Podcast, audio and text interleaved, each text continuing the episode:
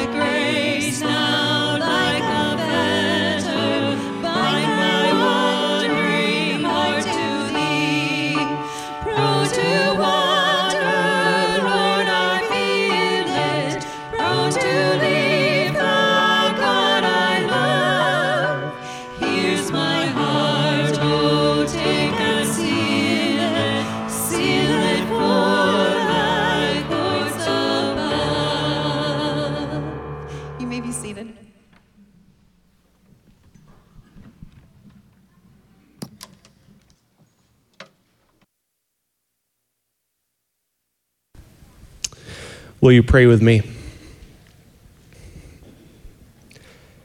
Almighty God, today we gather in this space with hearts wide open, drawn by the irresistible pull of your unfathomable love. We stand in awe of the divine dance that we are all a part of, where your grace and beauty intertwine with our lives, creating a tapestry of grace, love, and wonder. Yet, in the midst of this beautiful tapestry, we pause to acknowledge our humanity our flaws and our imperfections, we confess that we often fall short of the abundant life you offer us. We seek your embrace, knowing that your grace flows like an ever flowing river, washing away our mistakes and renewing our spirits. In this moment of contemplation, we lament the struggles that so many in our midst are facing. We grieve for those who battle illness, addiction, loneliness, and despair. We sit with their pain and suffering, knowing that you, O Lord, are alongside of them through their struggles.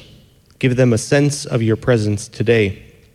We also lift up those who provide care and support, those who stand alongside the hurting. Bless them with compassion, empathy, and resilience as they embody your love in tangible ways and help them to find space to care for themselves.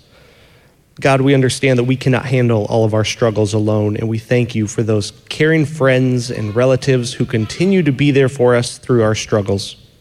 And we are grateful that ultimately you are the ever present greatest support of all.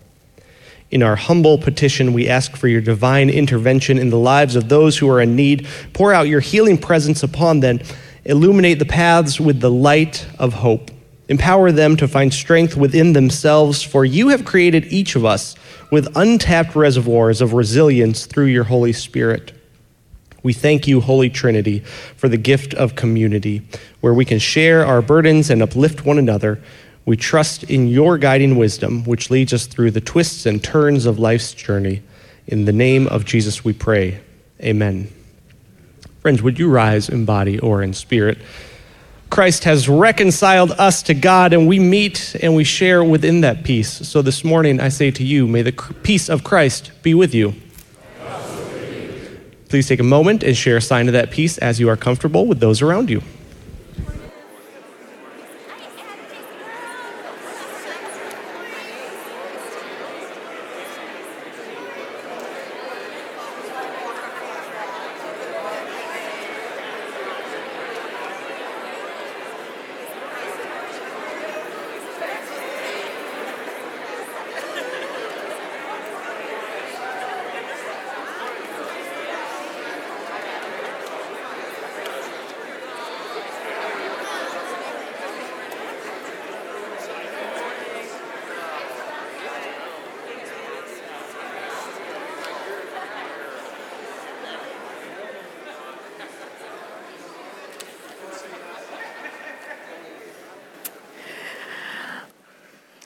It's not a competition, but the service wins for the most lively passing of the peace.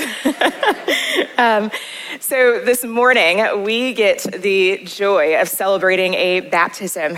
Um, in Matthew 28, as Jesus gathers his disciples together for the last time before he departs, he says to them, All authority in heaven and on earth has been given to me. Now go therefore and make disciples of all nations, baptizing them in the name of the Father and of the Son and of the Holy Spirit, and teaching them to obey all that I have commanded you.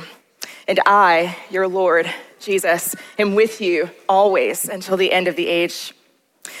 In Christian churches everywhere, baptism is recognized as a sacrament, a holy mystery, a visible sign um, of God's invisible grace a sacred union of normal, visible things like water. Should have had it in a bowl. um, and spiritual things like the unbreakable, covenantal belonging to God and to God's people. In baptism, God promises to forgive the sin that alienates us from Him and from one another. God promises to unite us to Jesus Christ in His death and resurrection. God promises to adopt us as his sons and daughters into the family of God, the church.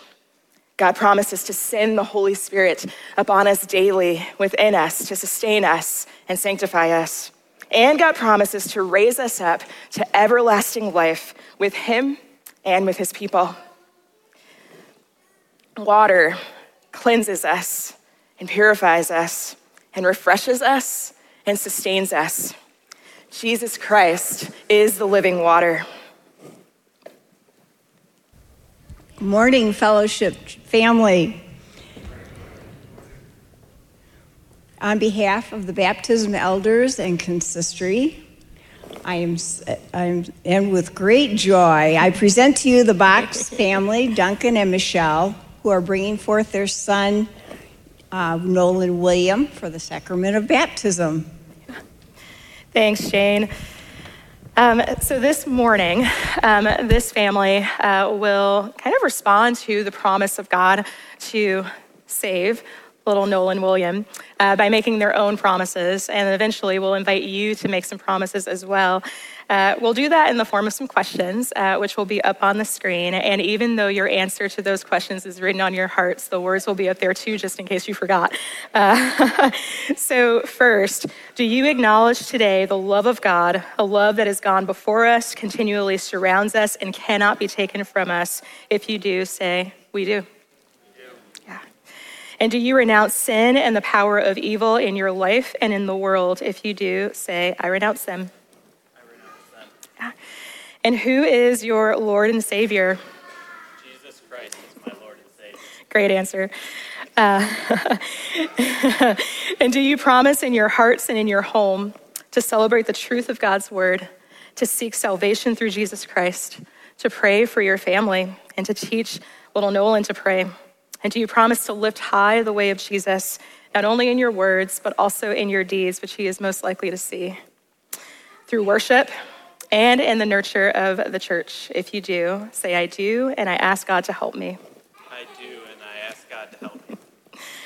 Congregation, um, we want to acknowledge not only God's promise to Nolan and to this family, and not only their promise to God and to um, Nolan, but also your promise to this family in the sacrament of baptism. So if you could stand with me and join me in the words on the screen.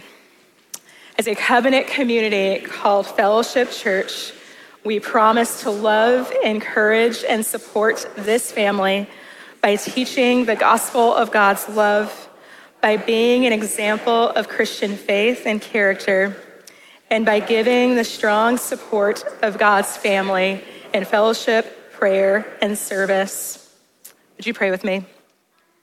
We thank you, O God, for the gift of baptism and the symbol of water by which you offer to us the promise of salvation that we are buried with Jesus Christ in his death and raised up with him in his resurrection and given the help of the Holy Spirit in all of life's journey.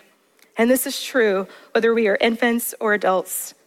So now, holy and gracious God, we pray on behalf of Nolan William, who will be baptized today, that you would wash him clean and enable him to receive new life. To you, O God, be all the glory, honor, and praise forever and ever. Amen. You may be seated. Let's see if little Nolan William will come to me and be happy about it. come on, big guy. Your name, little Nolan, you don't even know it yet, but in the Hebrew means God's champion, which is pretty wonderful. And before that, of course, God is champion on your behalf. We recognize Nolan Williams. Can you see this guy? He's cute to the highest heaven. Holy moly. That the Savior of the world knows your name. It was for you that Jesus Christ came into this world. It was for you that he lived, for you that he died, for you that he rose from the dead. And he did all of these things for you, Nolan Williams, even though you know nothing of it just yet, so that it is true that we love because God loved us first. The verse that the parents uh, Duncan and Michelle have selected to pray over Nolan and us as well is Ephesians chapter 2 verse 10 which says that we are God's handiwork created in Christ Jesus to do good works which God has prepared in advance for us to do. And that is our hope and plan and prayer for you, dear. Look at that. Let's baptize him. What do you say? Dearest Nolan Williams, I baptize you in the name of the Father and of the Son and of the Holy Spirit. Welcome to the family, Nolan William.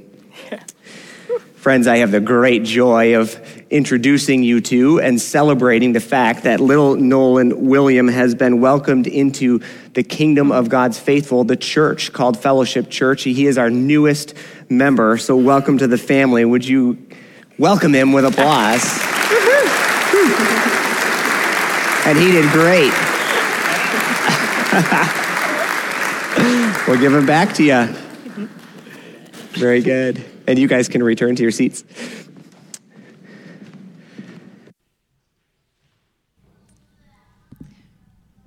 Friends, I invite you to stand once more and let's sing together uh, from the Heidelberg Catechism uh, I am not my own.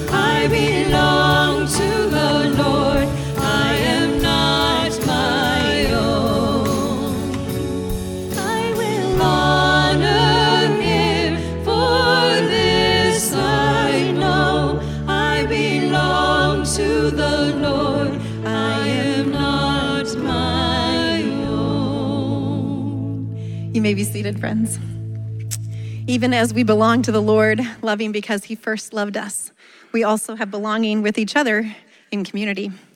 My name is Jess Mix, and I'm the minister of worship here at Fellowship.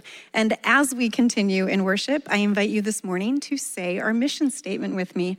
The words will be on the screen, but you guys have it memorized. So if you close your eyes, I'll be really impressed.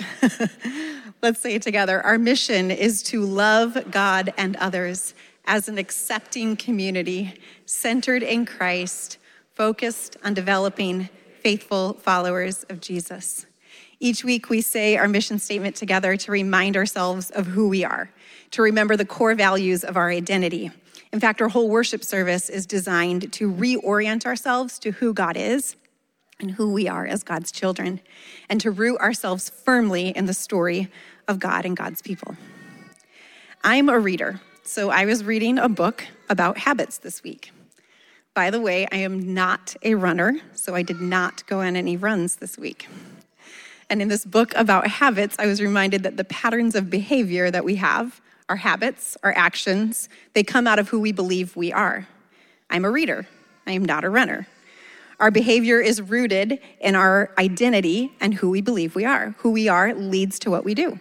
Because I'm a reader, I read regularly. Because I don't think of myself as a runner, I didn't go on any runs this week.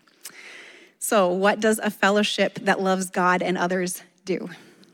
What would an accepting community centered in Christ do? What might people focused on developing faithful followers of Jesus do together? Well, I'm so glad you asked. and I'm going to show you a bulletin because we have a whole bunch of things in here that we are currently doing together. Um, and I'm going to make this a little interactive. You already, did great on the mission statement. So every time I hold this up, I just want you to say, check your bulletin. So, okay, all right, we're going to do this together then. Um, so I'm going to highlight and celebrate with you just a few of the ways that we're living into and out of our identity. We're an accepting community, so we have these connection cards. It's an easy way of getting and staying in touch with us. Um, if you're a regular attender and re-engaging, or if you're new, if you'd like to do that, I encourage you to fill one of these out, and you can place it in one of the giving bowls in the back. We are givers, made in the image of a radically generous God, and so we give. There are many ways to join in giving financially to the work God is doing here at Fellowship and beyond our walls. There are giving bowls at the back of the sanctuary, and you can give online. There is a QR code. Check your bulletin. Check your bulletin. um, you could also drop off your gift at the front office or mail it in. And if you need any help with that, you can see any one of us ministry leaders and pastors. We are developing faithful followers of Jesus, and this is remarkably tough in the age of technology, especially as we shape and guide our students and children. So, on Wednesday, October 4, our community nights adult and student formation will be focused that night on just the topic of technology and creating a tech ready home. It's called Protect Young Eyes, and we'll have separate sessions for youth and adults. Also, the high school students um, with Bryce are going to be engaging in a session on Sunday, October 8. So, for more details, you got it. Also, right before and during the community nights dinner on that same evening, October 4, we're hosting a flu shot clinic as a way of loving others. And you can sign up for that. Yeah, yeah, it's interesting. You have to sign up with CVS. So, anyway, you'll definitely want to check on that one. Uh, lastly, next Sunday, we have a ton of things going on. Um, as an accepting community that's centered in Christ, we're going to join with a global church in celebrating World Communion Sunday. We're going to share in communion at this table in our worship services, and then we're going to gather at the lunch table, um, eating globally themed foods at 11:45 a.m. So right after this service. It's also Parish Sunday, so you'll get to engage with your specific parish elder and deacon and those who are in your parish by sitting together for lunch. There's more info there. High school confirmation classes, Bryce, they're going to begin next week. You're busy, aren't you? Yeah. And for more details on that. We are a people that have been blessed to be a blessing, and so we bless one another. This morning, in this next song, we're going to specifically bless our students and children ages three years through eighth grade. They're going to go off in just a moment to continue worshiping and learning in their age groups, and we're going to prepare to hear God's word preached. And so, this is really a blessing for all of us. But you are welcome if you'd like to extend a hand uh, toward a student um, or a child, and let's sing together. And then, when we're finished singing, children three years through eighth grade can head off to Sunday school after the song.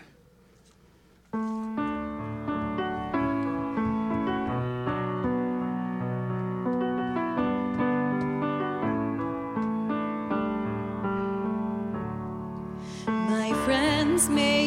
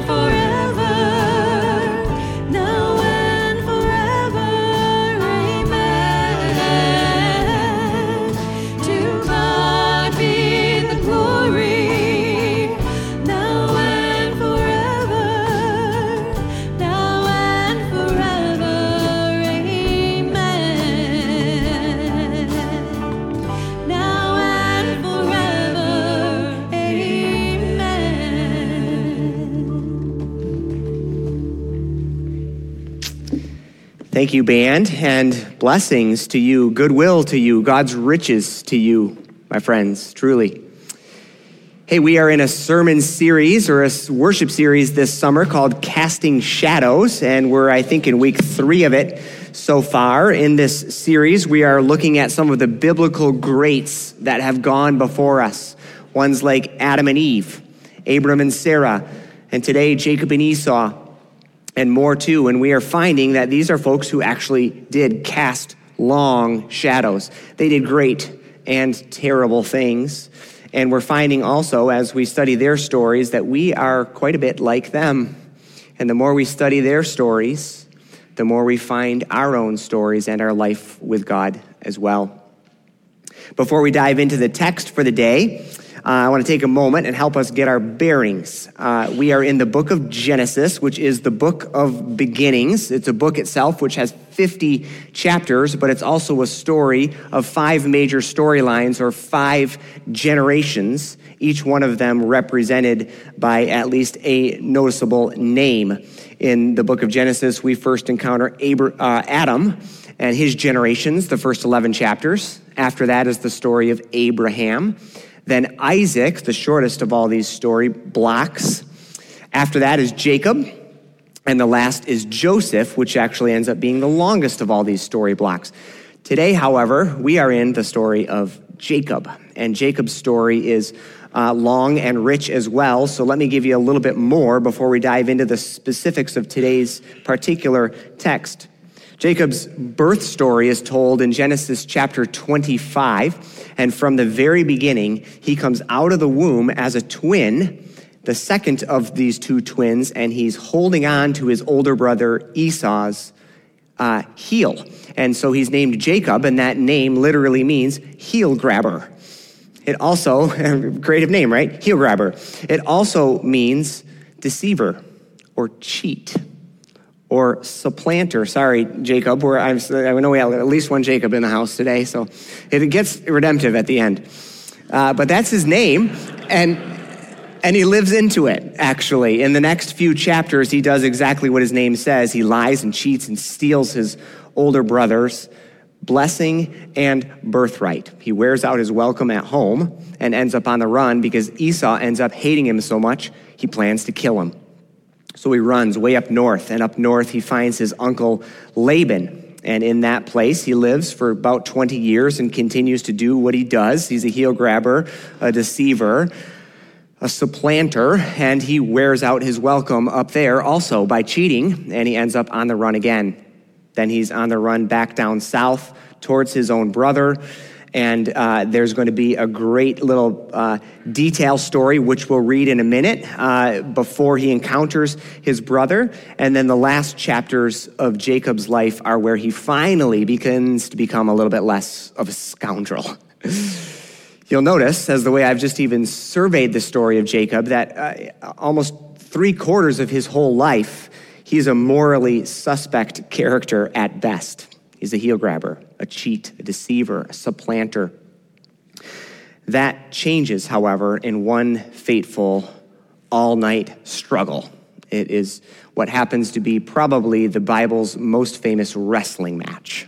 And I want to read that story to you today. It comes to us from the book that we love, the story of God and God's people. We find it in Genesis chapter 32, starting at verse 22, where it says this That night, Jacob got up and took his two wives, his two female servants, and his 11 sons and crossed the ford of the Jabbok.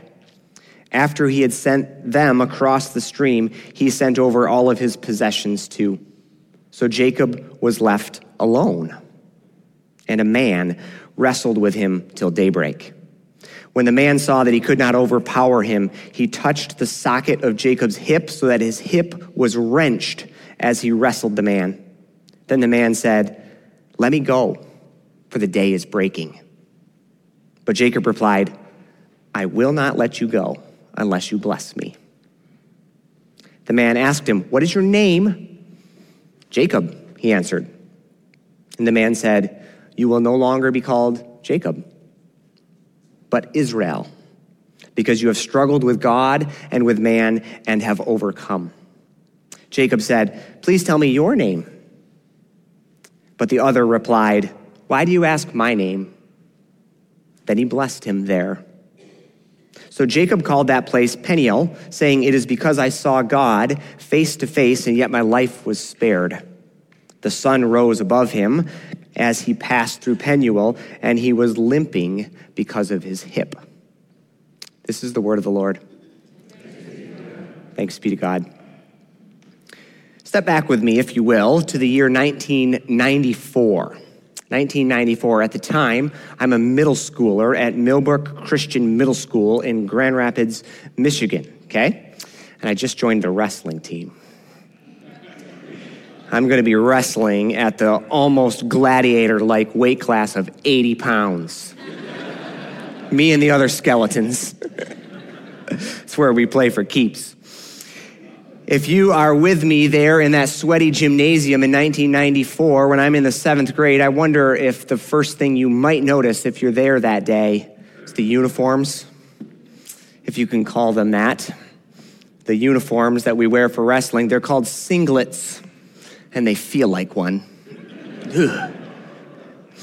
If, as a middle school boy, your voice is not already cracking, it is now.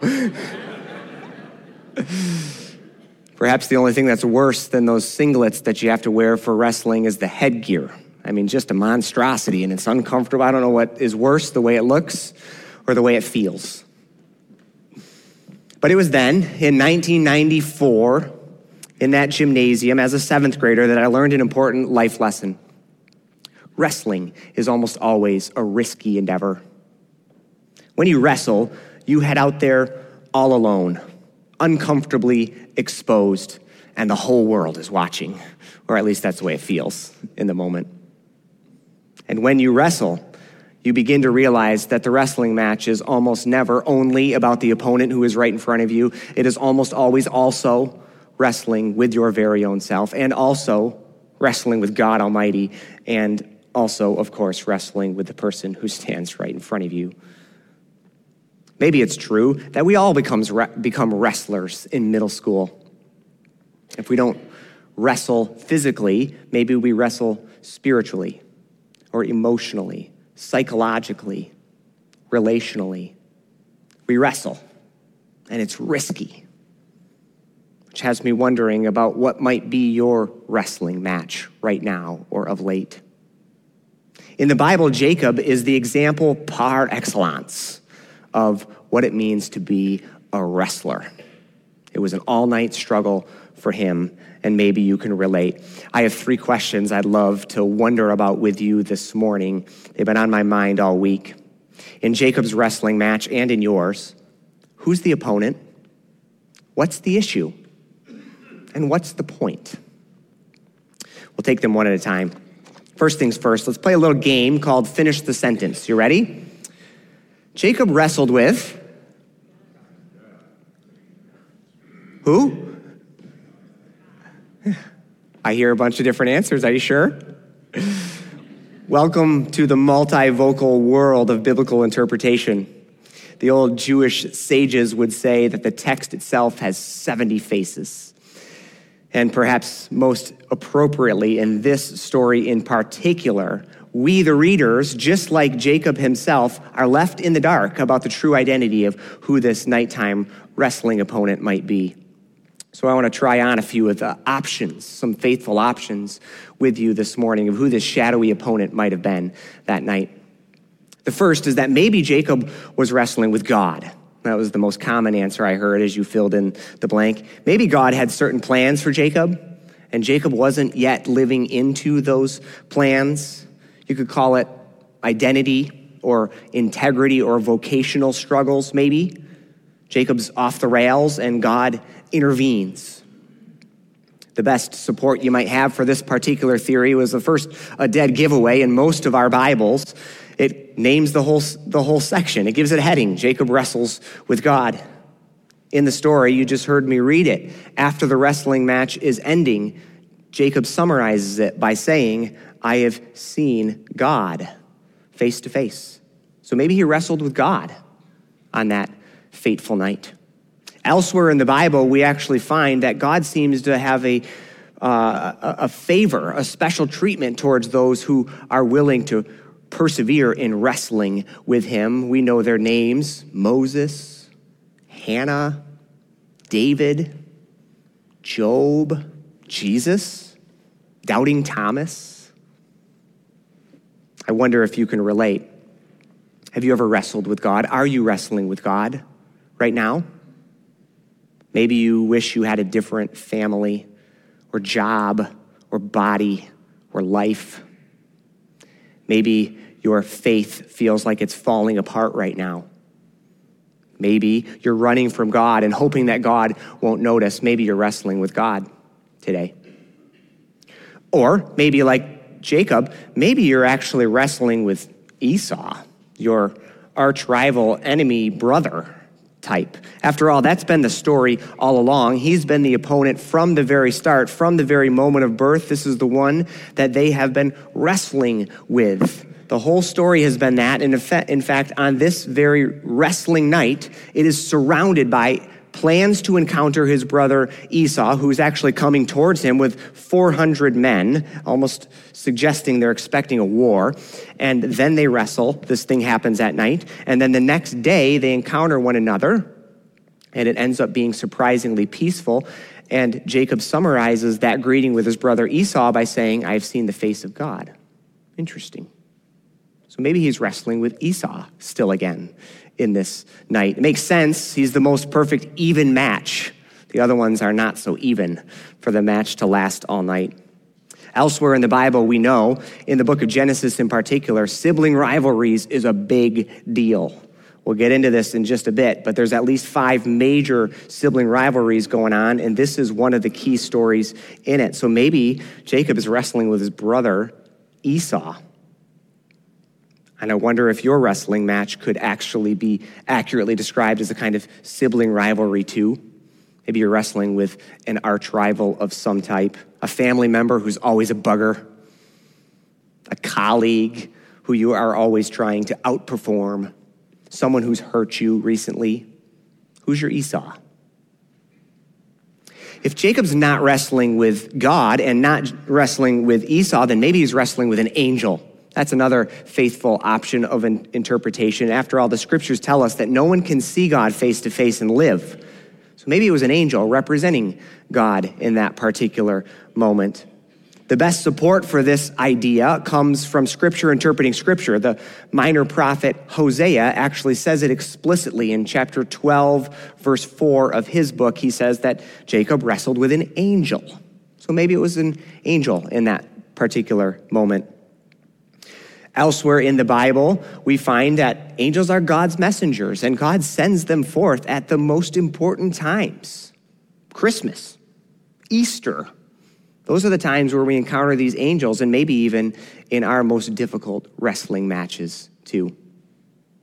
Angels announce, bring forth the way of God when we are maybe least expecting it, even if humans think we know better or are resistant to it which might also be part of Jacob's story, of course. Remember, maybe he knows all too well that his crooked ways have been working and he doesn't really want to change them.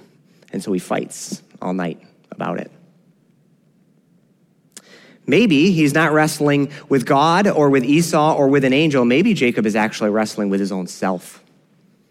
After all, the text tells us before the wrestling match begins, he was there all alone Maybe the man he's wrestling with is me, his own self. Jewish tradition and modern psychology have suggested that this might very well be a story of mimetic desire. Mimetic desire is the desire to mimic, the desire to not be myself, but to be someone else, which Jacob has been doing his whole life with Esau. And now maybe he's being forced to wrestle with his own inner longings. He might have to come to face with being his own self. It's a great line that I've liked for a while that says, just be yourself. Everyone else is already taken. Jacob, figure it out, kind of thing. In the scriptures, we say that it's possibly the psalmist who does this the most often and the best for us. The psalmist is often a shadow boxer. I, I particularly like Psalm 73 in that regard the point I'm hoping to draw forth with you in considering all these faithful options of who the wrestling opponent might have been is that the ambiguity might be there on purpose. It might be left that way. We're left in the dark intentionally. Because the truth is, for Jacob and for us, whoever we're wrestling with, whoever it starts with, it eventually ends up involving all of the folks, anyways. Wrestling is not a solo sport we wrestle with the opponent right in front of us. And at the same time, we wrestle with God and we wrestle with our own selves and we wrestle possibly with an angel too. It's complicated. Which brings us to the next big question. Whoever Jacob and you might be wrestling with right now, the next big question to ask is what's the issue? What are they fighting about? My youngest son would be quick to say to me in this particular moment, he might say, It's personal, Dad. It's private. You don't get to know. Maybe that's true in your wrestling match. We don't get to know. And probably it's fair to say that there's no one size fits all answer to this question of what's the issue. But I think there's at least two of them that are lead options for Jacob and maybe for us too this morning. The first is that maybe the issue is about growing up. And the second is that maybe the issue is about getting along. And maybe it's about both of them because they're related. The first answer is actually quite tweetable. You may recognize that if you're in a wrestling match like Jacob, it feels like crisis. It can take over all of us. And in moments of crisis, I think one of the things that God is most concerned about is who we are becoming. Who we are becoming. Of course, we all have a past and we're living in the present, but who are we becoming in the midst of this struggle that we are in? And that's the tweetable thing. You've maybe seen this on social media before. The Chinese word for crisis is a word smash of two other words, the first being danger and the other being opportunity. Isn't that kind of nifty? The Hebrew does even one better. How wonderful. In the Hebrew, the word for crisis actually literally means childbirth chair. Childbirth chair. We have in our congregation that I know of at least four babies in the hopper, not, not counting little Nolan William, William, who's already with us. We've got some that are in there. Childbirth is a significant image for us and suggests, especially this word for crisis, suggests that it's in the agony, it's through the struggle that something new is born and brought forth. Remember, Jacob has been a scoundrel all along right? He's been a heel grabber, a deceiver, a cheat, a supplanter. And if he is going to be God's representative of God's purposes in the world, then something's got to change. And through this struggle, maybe he's being invited to grow up and become who he's supposed to be all along.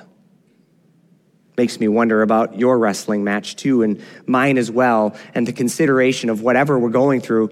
Maybe one of the things God cares about the most is who we are becoming in the midst of it.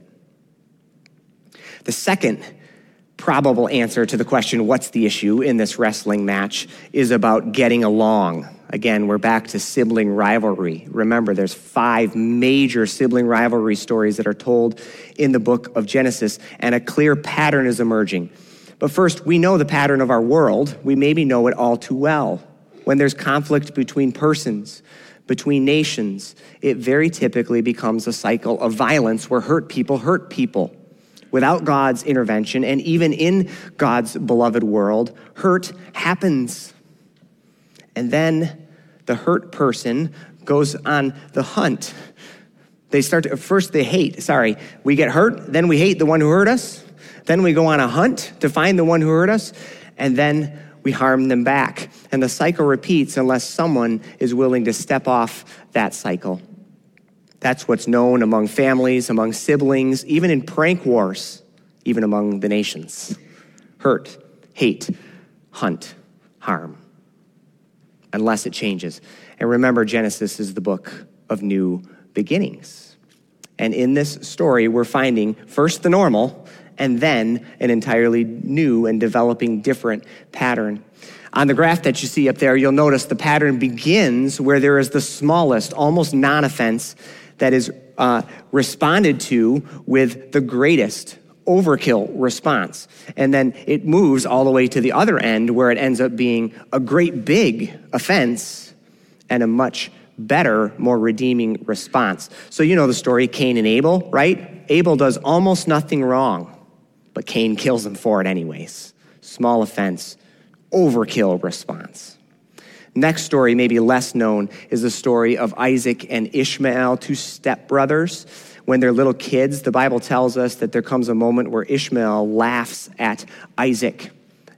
Small offense, little bigger than Abel's offense, but not that big of a deal, and yet Ishmael and his mother, Hagar, get banished for life. Still a big response.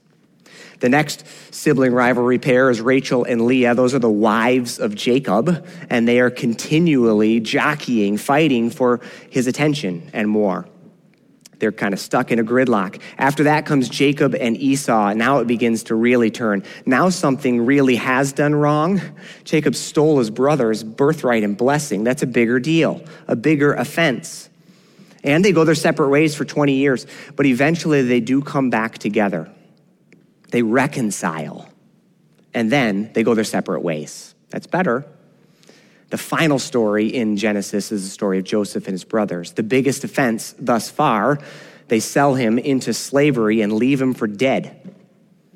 But Joseph eventually finds his brothers, he forgives them, and they live together happily ever after until they become slaves in Egypt.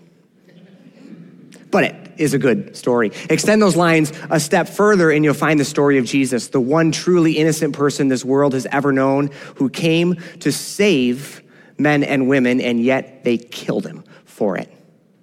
That's the worst offense to start it. Jesus rises from the dead. He conquers sin and death, and he goes forth to offer forgiveness and reconciliation to the whole world, including even his own executioners. That's the worst offense and the best response yet. Extend those lines out a little further, and you might find your story. Maybe you're the offender. Maybe you're the one that's been offended. And now you're wrestling. Whoever the fight is with and whatever's been done, the question is now, what are you going to do about it? The issue in this fight with Jacob and maybe with us is possibly about growing up and learning to get along. Which brings us to the last question of the day What's the point? When Pastor Nate and I were at Camp Geneva with the kids, each time we'd end our little sessions with them by saying one, two, three, and then they would shout back, Who cares? So we're going to do that now. One, two, three. Yeah, that was pretty good. Better than the first service. Sorry, cameras. I think there's uh, two tall shadows that are cast by this uh, story of, uh, of Jacob uh, wrestling at night. And the first is the tall shadow of a magnificent defeat a magnificent defeat. That's actually uh, the title of a famous sermon preached by Frederick Buechner on this very text. He calls this moment in Jacob's life a magnificent defeat. Remember, Jacob all along has been a scoundrel. His whole life thus far has basically been lived backwards and upside down. But on this faith, fateful night, an all night wrestling match becomes a great reversal, a gracious intervention, a magnificent defeat after this all night wrestling match, Jacob, the heel grabber and the blessing snatcher, actually goes on to become a humble giver. The grabber becomes a giver. After this all night wrestling match, Jacob, once alienated and hated by his brother Esau, he gets a hug from Esau. After this all night wrestling match, Jacob, the radical individualist, goes forth to become Israel, the father of a nation after this all night wrestling match, Jacob finally loses his swagger. And instead, he goes forward with a godly limp. Did Jacob deserve this loving attention from God? Did he deserve God's grace? Did he deserve a, a second, third, tenth chance at life? Probably not. But God gave it anyways, and that's what's so wonderful about this magnificent defeat. Jacob fully and finally gives himself over. He loses himself, and he finds in that very moment that he truly finds himself for the first time in his story. In your wrestling matches, too, friends, I wonder if God is similarly offering a magnificent defeat. And if so, I invite you to take a page from Jacob's book and hold on. Keep at it until you receive the blessing. Second tall shadow that I think is cast by this story today is that it's a story of a new legacy, a new legacy of wrestling and of persevering and of blessing in particular.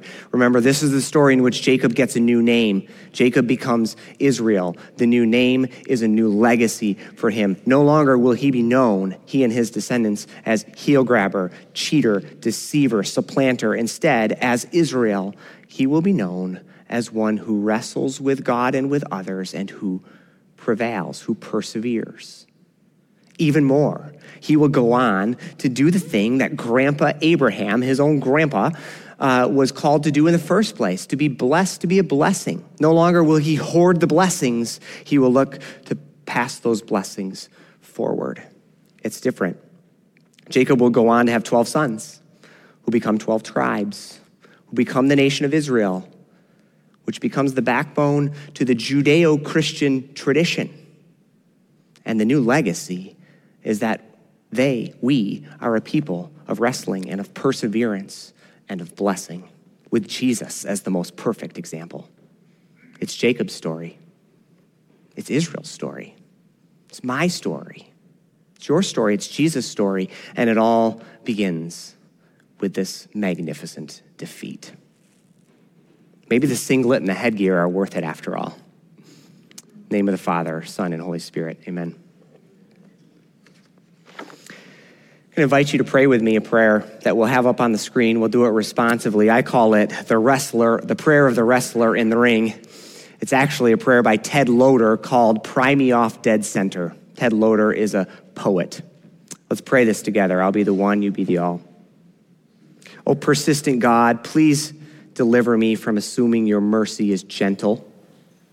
Pressure me that I may grow more human, not through the lessening of my struggles but through an expansion of them that they will undam me and unbury my gifts. Deepen my hurt until I learn to share it and myself more openly. Sharpen my fears until I name them and release the power I have locked in them and they in me. Expose my shame where it shivers until I can laugh at last, laugh my way to becoming whole O persistent God, let how much it all matters pry me off dead center. So if I am moved inside to tears or sighs or screams or smiles or dreams, they will be real. And I will be in touch with who I am and who you are and who my brothers and sisters are too. Amen. Let's stand together and sing.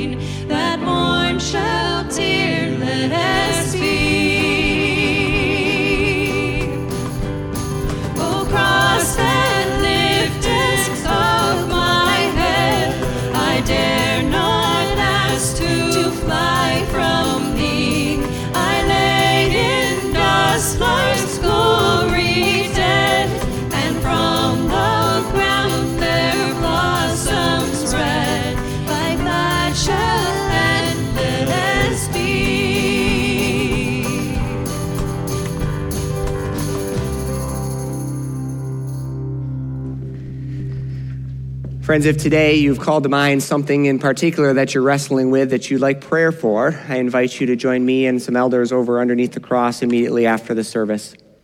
Otherwise, may the grace of the Lord Jesus and the love of God the Father and the fellowship of the Holy Spirit be with you always.